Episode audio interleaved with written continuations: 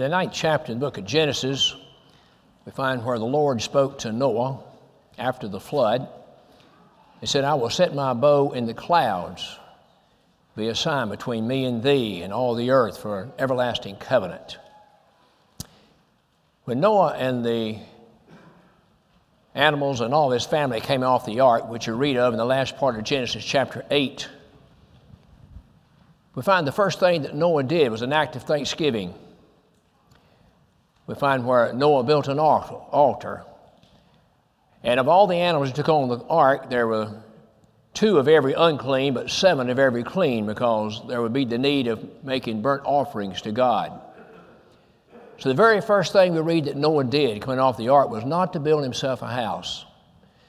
That might have been my first thought. Well, I'll have to have a place to live. I'll need a dwelling. I'll need something for safety, etc. But apparently, the first thing that was on the mind of Noah when he came off the ark was God.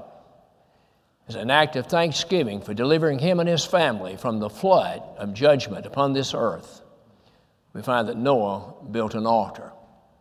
And on that altar, he offered of those clean animals a burnt offering and sacrifice to God. The Bible says that God smelt a sweet smelling savor.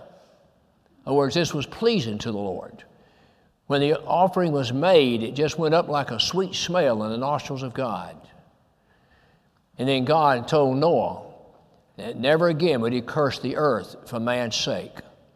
Even though the imagination of his heart was wicked, he would never destroy the earth ever again by a flood. By a flood. And in the last verse of Genesis chapter 8, the Lord said, As long as the earth remaineth, there shall be seed time and harvest. There shall be cold and heat. There shall be summer and winter. There shall be night and day. And that's God's word. That's God's statement. That's God's promise. As long as the earth remaineth, which indicates to me there will come a time when the earth will not continue. And we are studying other portions of the Word of God. That's going to be the case in 2 Peter chapter 3. We find there's going to come a time when there's going to be a great noise, and the elements in the heavens shall melt with fervent heat and God will destroy this earth. But He won't do it until His time comes, when He comes again the second time. As long as the earth remaineth, there will be seed time and harvest. That's God's promise. There will be cold and heat. There will be night and day, and there will be summer and winter. And then we start into Genesis chapter 9.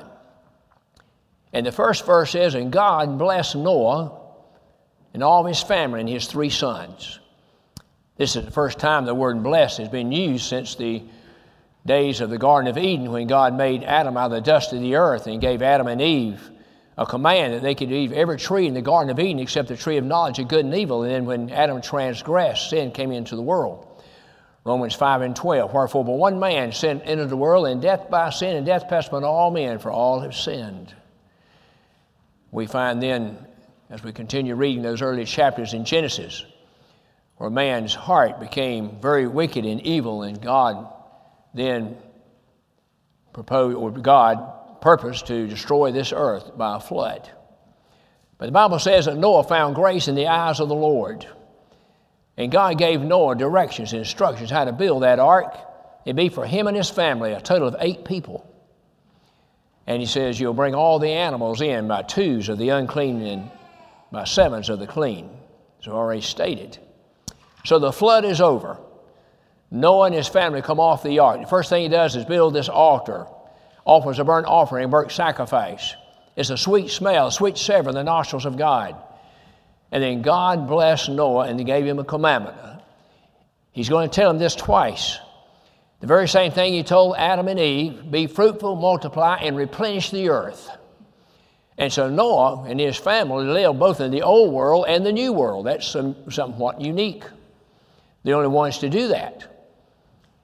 And he received the same commandment that Adam did. And God again told him, You be fruitful, you multiply, and you replenish the earth. And that's why we're all here today, because Noah and his sons began to do that, or his sons in particular, of course. Read in verse 19, where the whole earth was overspread. This is where the earth became populated through the three sons of Noah. We have Shem and Japheth and, and Ham. And the three major races of the earth developed from these three sons. And God was in particular, uh, or particularly was concerned with Shem, because it's through Shem that Abraham came into this world. It's through Abraham that the nation of Israel was formed and created. It's through Abraham and his seed the Lord Jesus Christ came into this world to fulfill Genesis 3 and 15. For the Lord said unto the serpent, I'll put enmity between thee and the woman, between your seed and her seed, and his seed shall bruise thy head, and thy seed shall bruise his heel. That was a prophecy of the coming of Christ. He's the seed of the woman, not the seed of the man, but the seed of the woman. And Jesus Christ, the seed of the woman, bruised the head of the seed of the serpent, which is the devil himself. Now, the seed of the serpent did bruise the heels of the Lord Jesus Christ, for he indeed suffered in body and soul. And we find his heels were nailed to the cross, his hands were nailed to the cross, a sword pierced his side, etc. But the vulnerable part of the body is always the head. And so we see the seed of the woman, which is Jesus Christ, bruised the head of the seed of the serpent, and he was destroyed. Hebrews 10 14 says that he destroyed him through death. He had the power of death, that is, the devil. The devil has been destroyed. Sin has been put away as far as the east is from the west. Death has been overcome.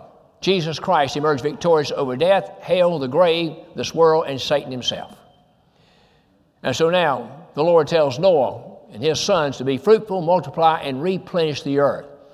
Then he tells us something else. These, these are very important things here because this applies to all mankind, not just to Noah and his seed, but all mankind.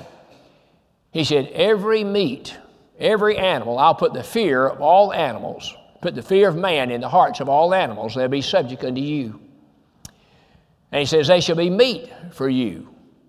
Now in the garden, Adam and Eve ate the fruit of the, you know, all the trees in that garden, except again for the tree of knowledge of good and evil.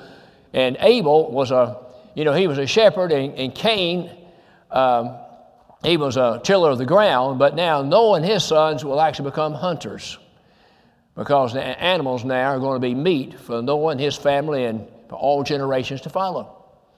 If you turn to the book of 1 Timothy chapter 4, verses 3 and 4, you find where Paul rebukes those who were commanding God's people to abstain from marriage and from, the, uh, and from eating meats.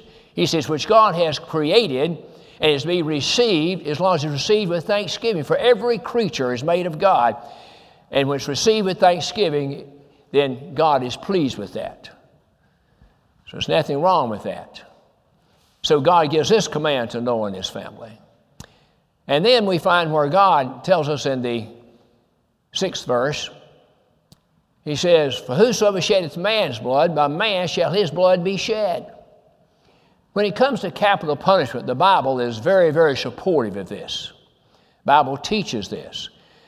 Government, God established three things uh, since the very beginning of time. He established marriage and the family, He established uh, human government, and also He established His church. Here are three things that came from the hand of God marriage and family, which man tries to put away, which man disrespects. Man's continuously trying to destroy it, though the devil is through men. And then human government. If you turn to Romans chapter 13, you'll find where the Apostle Paul teaches the church at Rome here that we are to respect our public officials.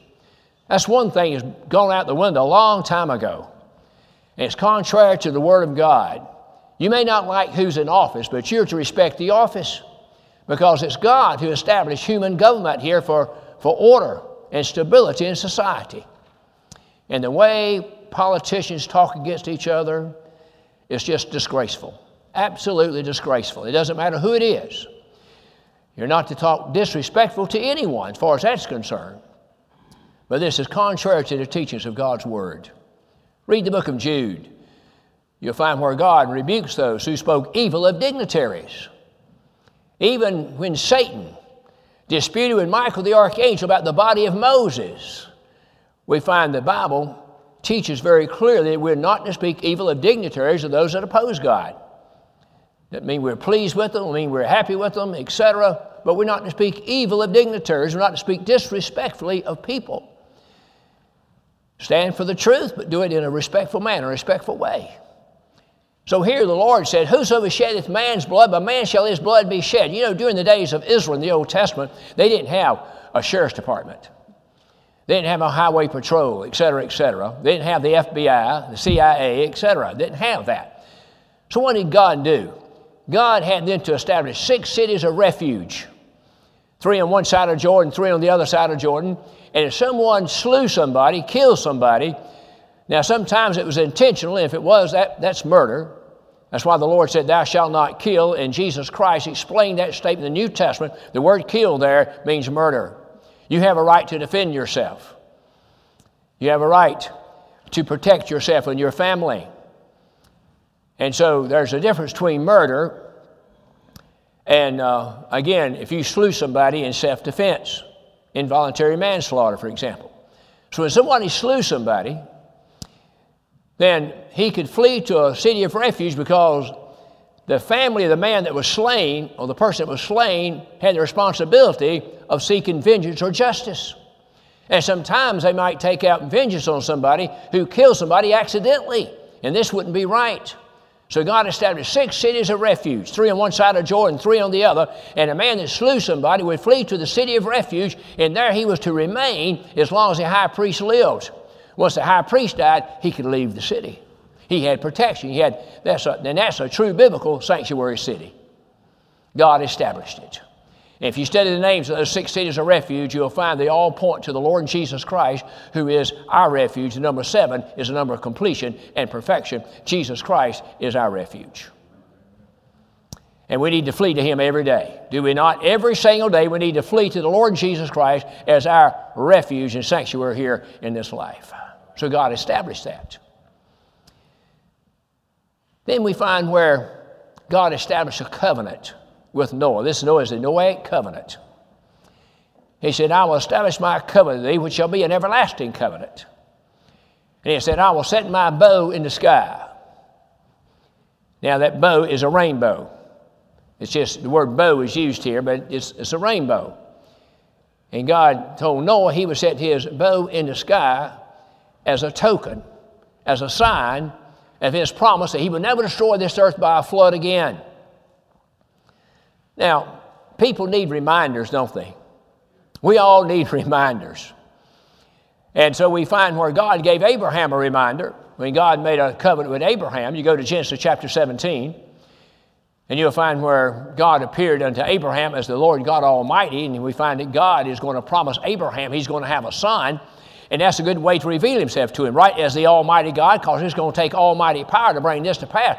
Uh, this time, you're going to find where Abraham is a very, very old man. And his body is dead, and his, the, the womb of his wife is dead, but God has promised him a son, and that through him and his seed all the nations earth will be blessed, who appears unto Abraham as God Almighty. It's like he appeared to him in Genesis 15 after he went out with his trained soldiers or excuse me, his trained servants. He didn't have any soldiers, his trained servants.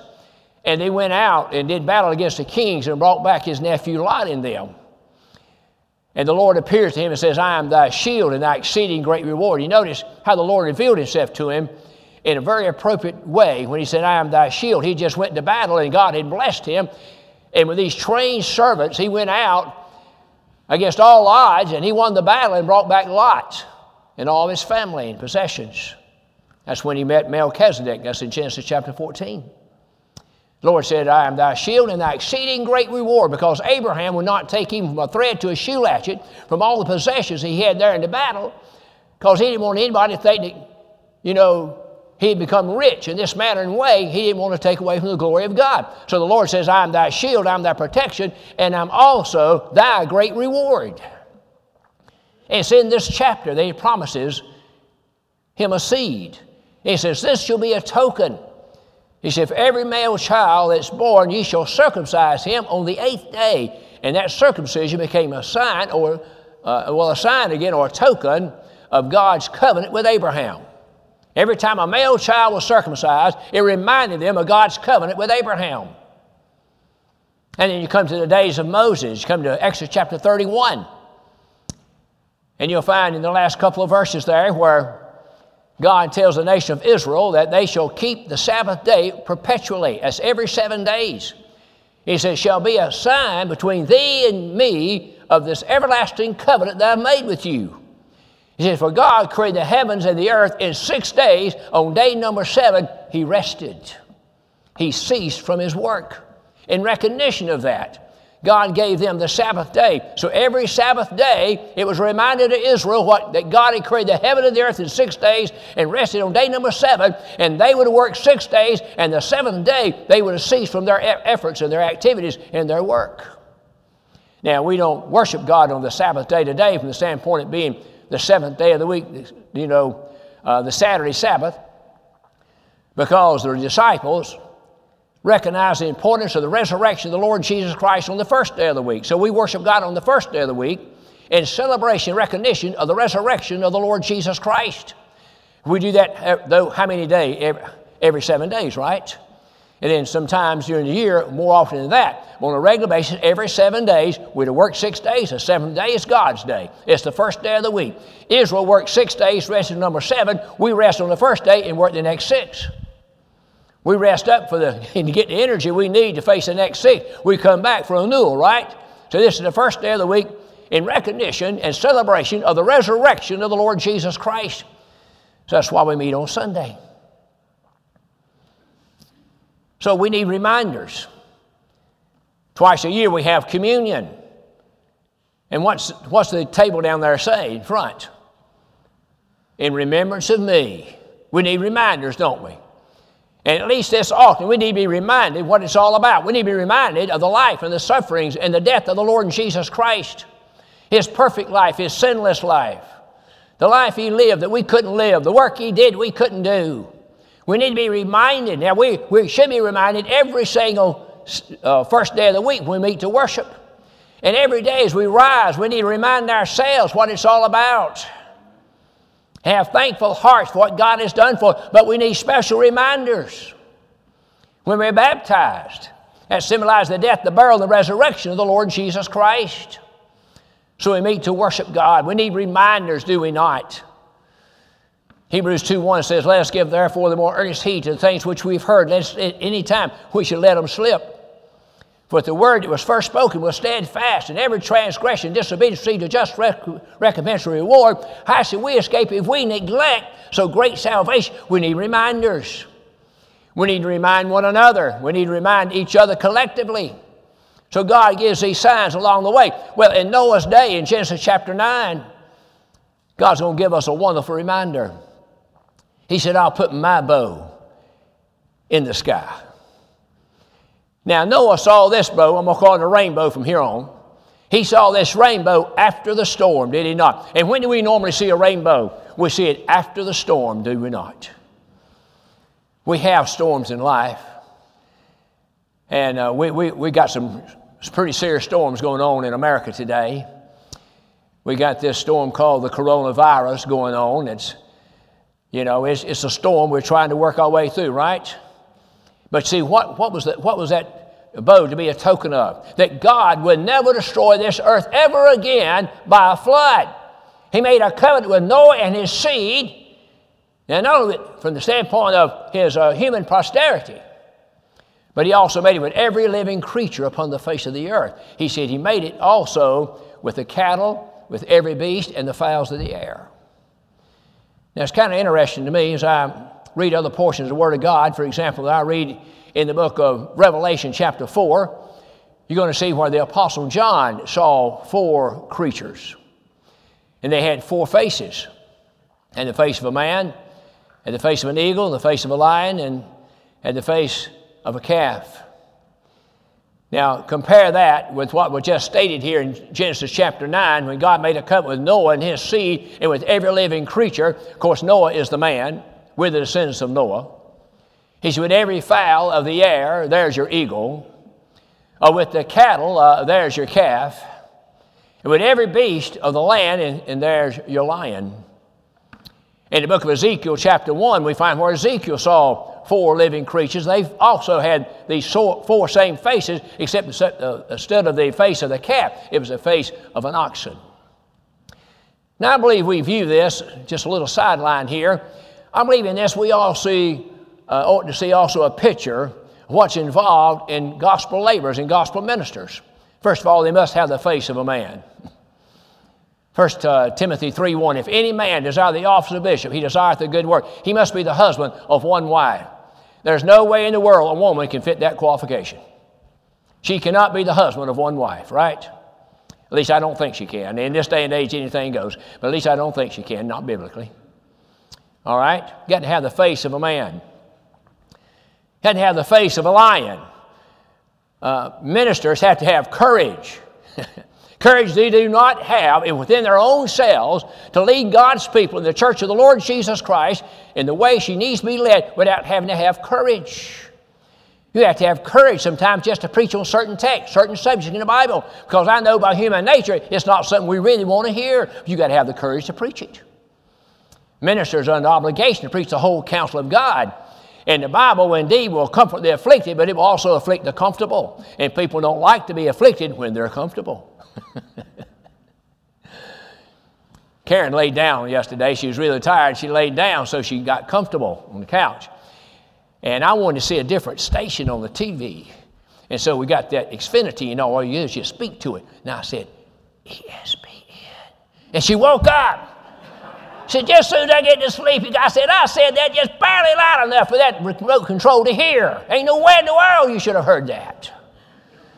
She didn't like getting woke up. She was comfortable.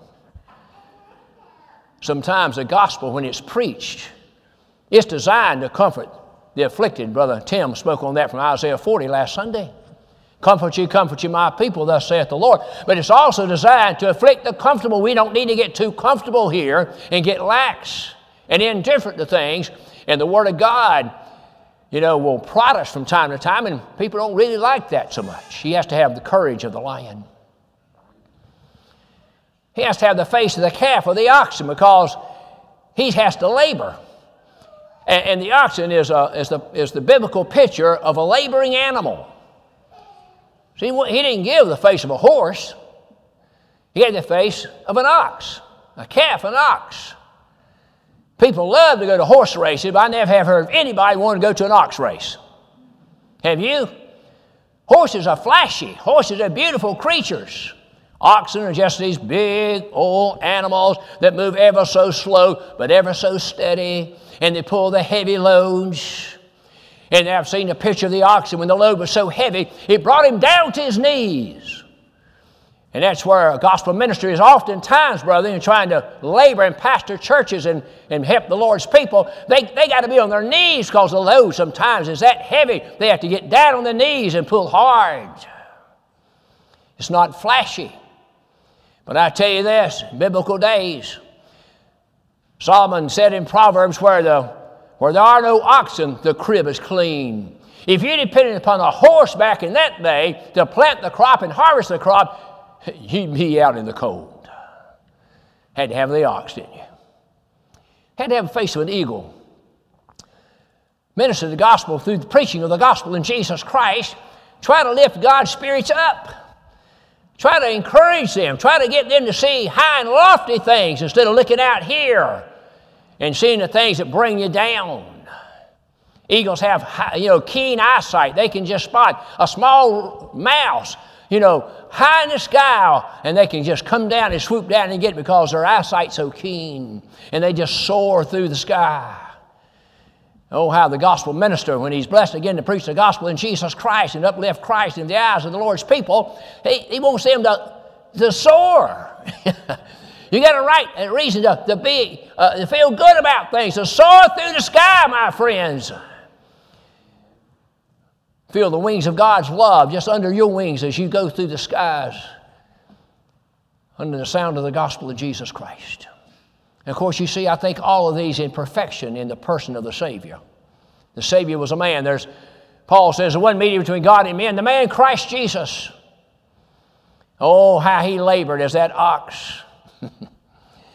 oh, how he labored in that manner and way. And we find in Revelation chapter 5 where he's reviewed as a lion of the tribe of Judah.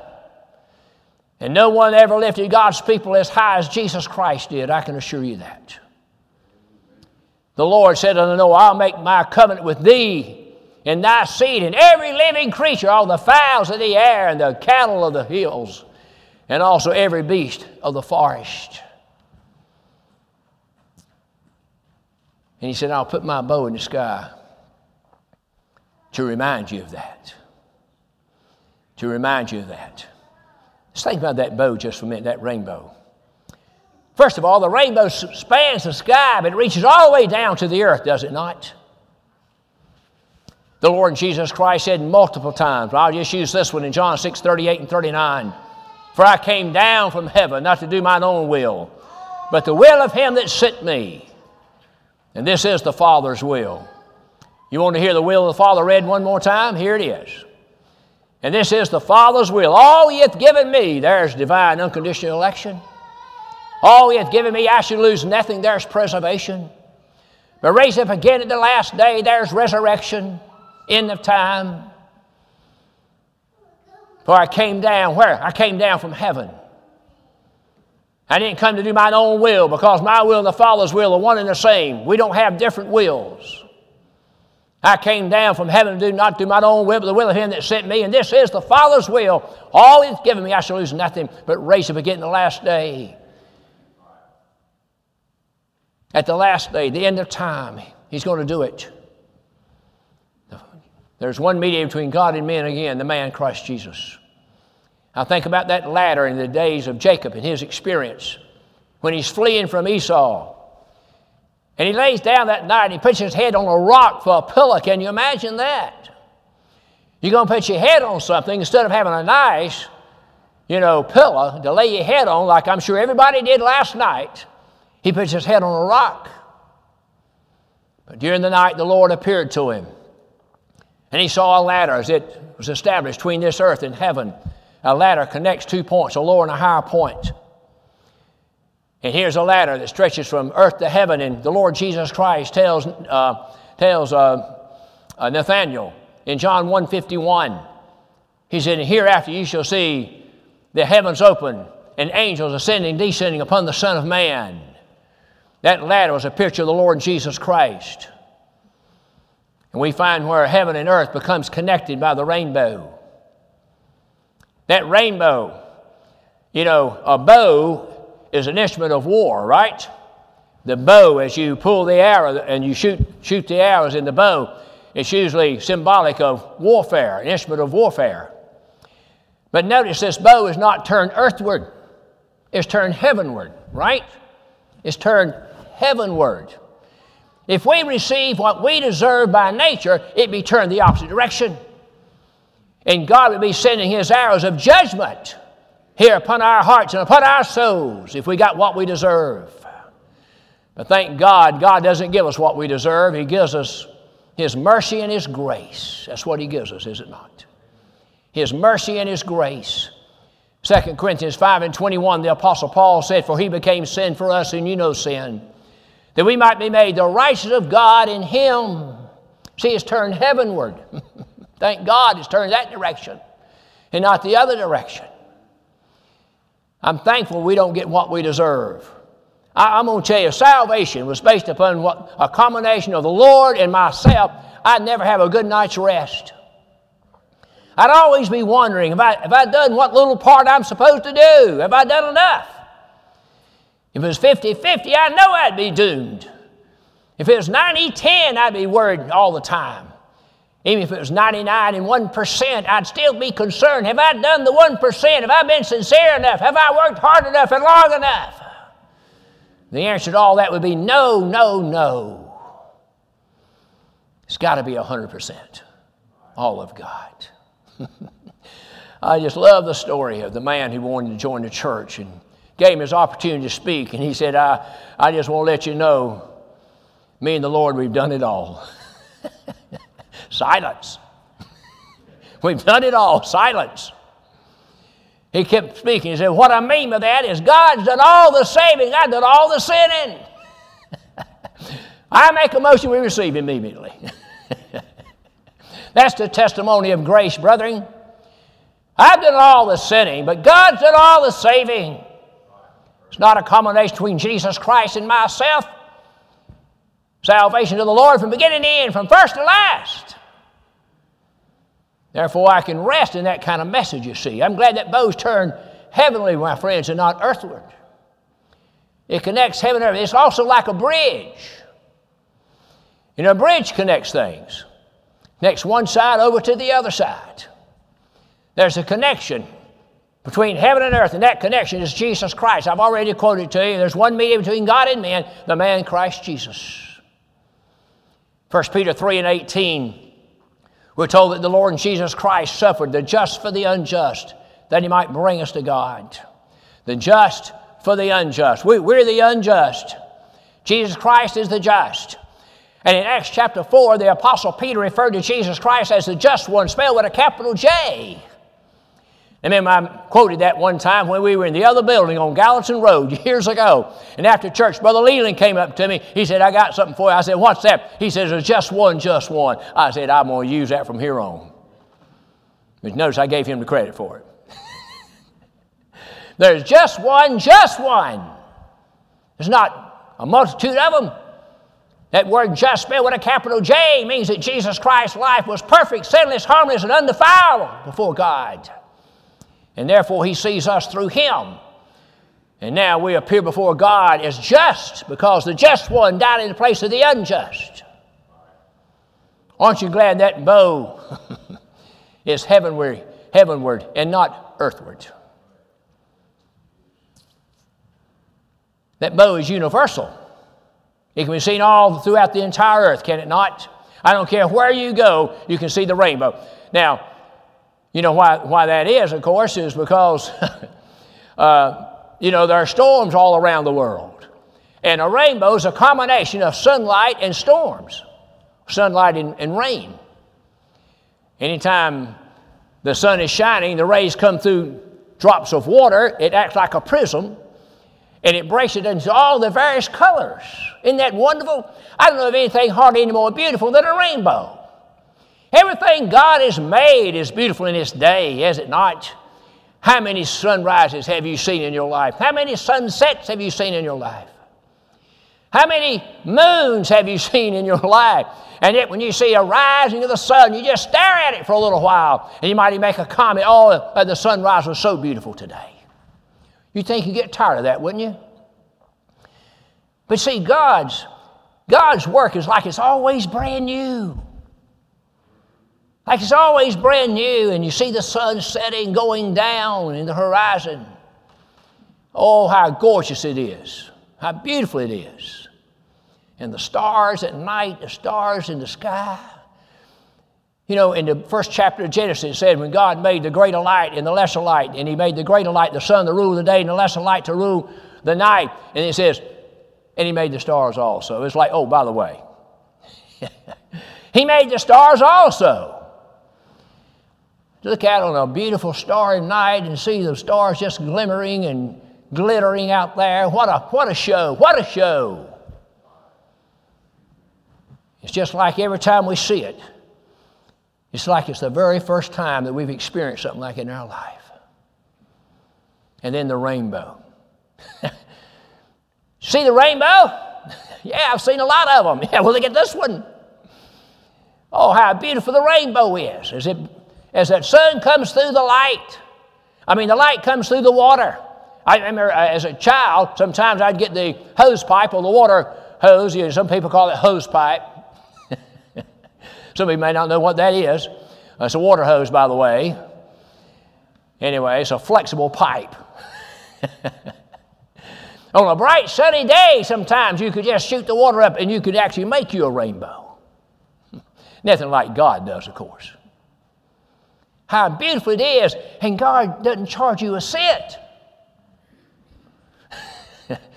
he doesn't, you don't get a bill in the mailbox for the sunlight and the moon and the, and the stars. At Christmas time, they have all these, um, you know, they'll have a, light show or they'll have a place where you can drive your car through and they won't charge you $10 per car to drive through it. the Lord's been giving you all these sights free since the very beginning of creation. Could you pay for it if He charged you? I think not. Honestly, God just gives it to you free. So when we have a storm, oftentimes we have a rainbow. Noah saw the rainbow after the storm, just like we do.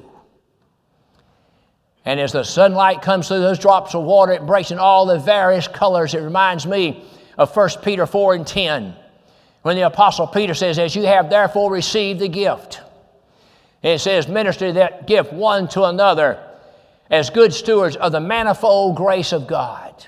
That word manifold there means uh, various, uh, just like the rainbow is broken into various colors. That's what uh, that word manifold really has reference to right the manifold grace of God.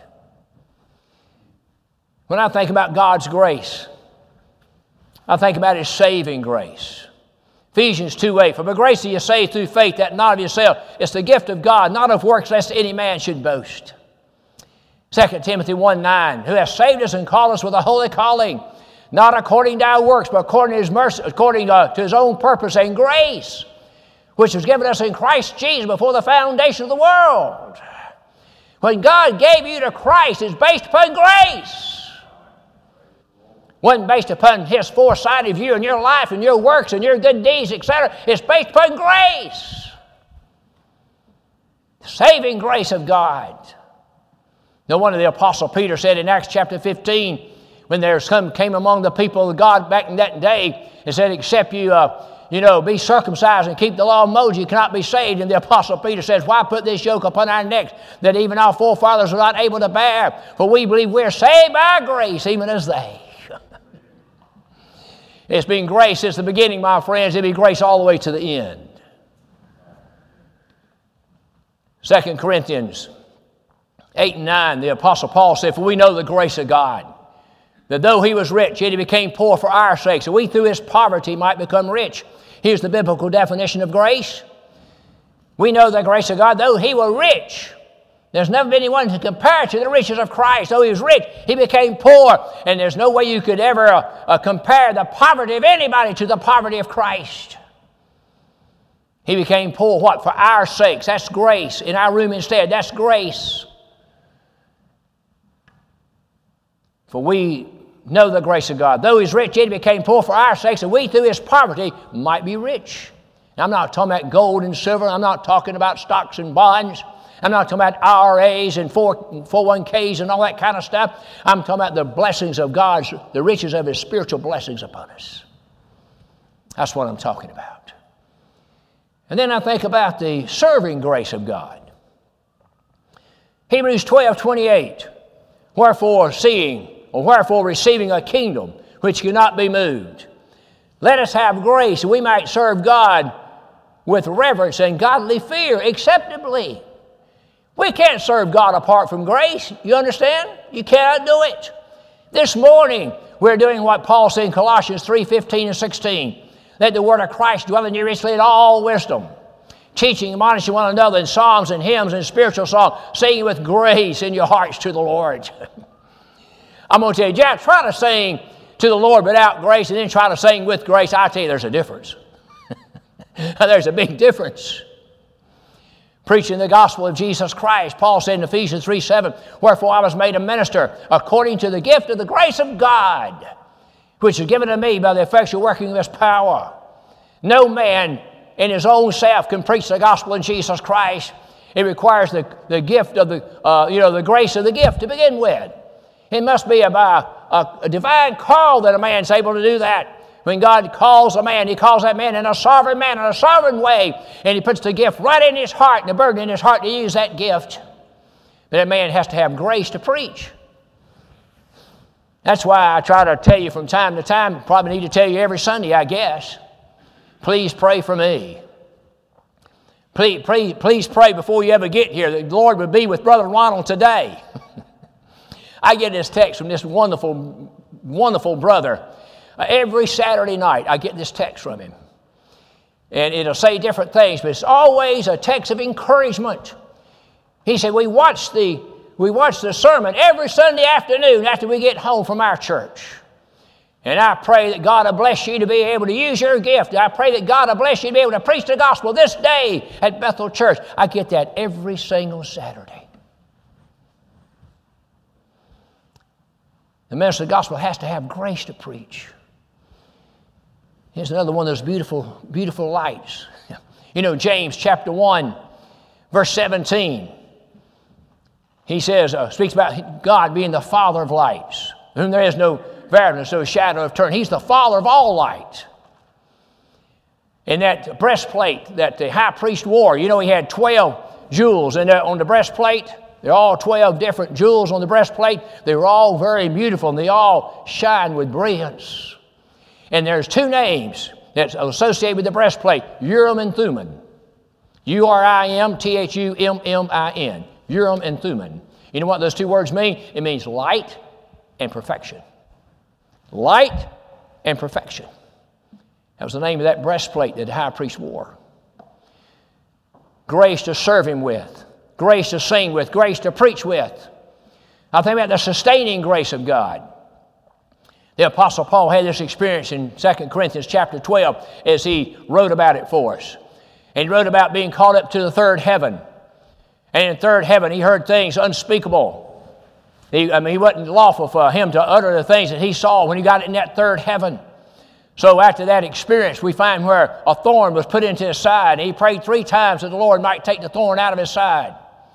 He prayed three times about the matter. It must have been painful. Must have been very uncomfortable and painful to have that thorn in your side. I know how painful it is just to get a little splinter in your finger. and, you know, you try to work it out and work it out, and I get Karen, she gets the needle, and she, oh, you know, she knows how to work it out, I tell you that. Sometimes I think, oh, I'll just keep the splinter. She's everything in our household. She's a hair cutter, she's a doctor, she's the med, she's everything. Thorn was in his side. He says, Lord, remove it. Lord didn't take it out. Lord, remove the thorn in his side. The Lord didn't take it out. The third time he prays, Lord, remove the thorn of the flesh. The Lord didn't take it out. Here's what the Lord said. He said, Paul, my, my grace is sufficient for you.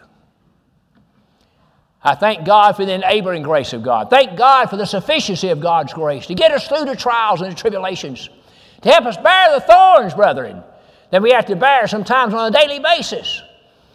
As we bear these things in life, always remember that God's grace is sufficient.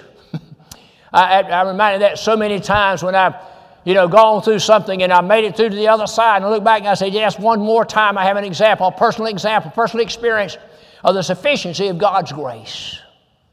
One more time. You know why you're here this morning? Because you've received the sufficiency of God's grace time and time and time and time again in days gone and past. The manifold grace of God, the serving grace of God, the saving grace of God, the providential blessings of God.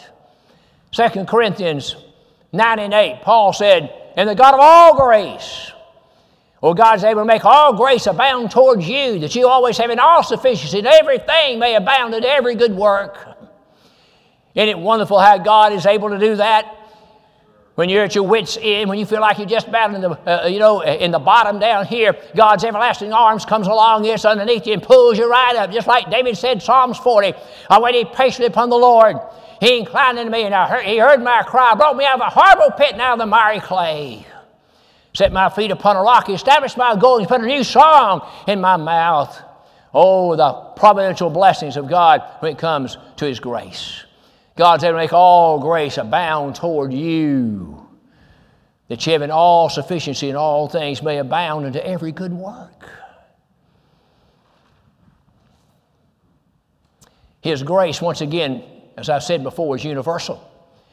And I believe the reason for that, of course, is because God's got a people all around the world.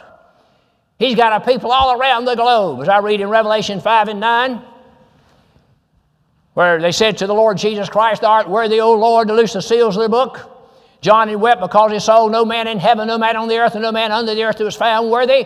But then those four and twenty elders fell down at the feet of Jesus. Thou art worthy, O Lamb, because thou hast redeemed us by thy blood out of every nation, kindred, tongue, and people. I'm here to tell you today that God's got a people in China, and God's got a people in Japan, and God's got a people in Russia. He's got a people in South America, North America, Europe, all around the globe. He's got a people. And they've been redeemed by the blood of Christ out of all that every nation, kindred, and tongue. John, Revelation 14 and 6, he said, he said, I saw another angel fly, come in from heaven, having the everlasting gospel to preach to those out of every nation, kindred, tongue, and people upon the earth. Now, Noah saw the rainbow after the storm. If you go to Ezekiel chapter 1, you're going to find where Ezekiel saw a rainbow in the midst of the storm. Read Ezekiel chapter 1. Ezekiel's among those that have been taken captivity, been taken captive in the captivity of Israel by the Babylonians. And he's by the river Chebar when the Lord, the word of God, came expressly unto him. And he looked and he said, I saw visions of God. I don't have time to read that first chapter in the book of Ezekiel this morning. Read it for yourself. But he saw those four living creatures. He says, Our wings pointed upward toward God, and whither so, so the Spirit moved them to go, they went, and they all went together. And they had two, those two wings that reached upward, and two wings covered their bodies. You know, it, it's, it's beautiful language. You may not be able to figure it all out symbolically, but when you get through reading, you know you've read something about the glory of God. And it comes down to the last two verses of that chapter in verse 28. And just above he said, And I saw the throne of God and he said, and then I saw the bow that was around, a bow in the midst of the cloud. And he said, that bow was the glory of God. He saw the bow in the midst of the storm. Then I come to Revelation chapter 4, and I find where the Apostle John saw the bow before the storm. Read it, chapter 4. He saw four and twenty elders. He saw the four beasts. Then he saw a throne that was set up in heaven, and the word throne is mentioned 39 times in the book of Revelation. 39 times we read that word throne in the book of Revelation. And he saw a throne. He said, he saw a rainbow round about the throne. Notice two things about this. He's going to describe a storm about two verses later. He said, And I saw the lightnings and I saw the thunder as it came out of the throne. But he saw the rainbow before the throne and before the storm. So, what am I to learn from all this? I think every single day we need to be looking for the rainbow. Because that reminds me of God's covenant promises. When I see the bow in the sky, the rainbow in the sky, and all the beauty of it, it reminds me of the manifold grace of God. It reminds me of the everlasting covenant that God made with me and His children, my friends, before time ever began. It reminds me of all the promises of God that He'll never leave me nor forsake me. And that bow he put up there in Noah's day did not tell Noah, you'll never see another storm. But it did tell Noah, there's never going to come another storm that's going to destroy you. There's a story about Mark Twain and a friend of his had gone to church. And they walked out of church, and a violent storm had just, come up, just raining like crazy. And his friend said to Mark Twain, I wonder if it'll ever stop. And Mark Twain said, It always has. it always has. Sometimes you might be going through something you might think, I wonder if it's ever going to stop. You've been thinking anything like that for the last 10 months? It will. It's going to stop. Okay? It's going to stop. It always has. It's not, it's not the first storm this world's had to experience. And I'm pretty sure I can say, I'm going to go out on a limb right here now. It's not the last storm you're going to have to face in life. So every day I want to see the bow before the storm. And then I want to keep looking. I want to see that when the storm comes, I want to see the bow in the storm. And thank God when the storm passes, I'll look and there'll be that bow after the storm. Let's turn to hymn number 556, I think it is, if I'm not mistaken.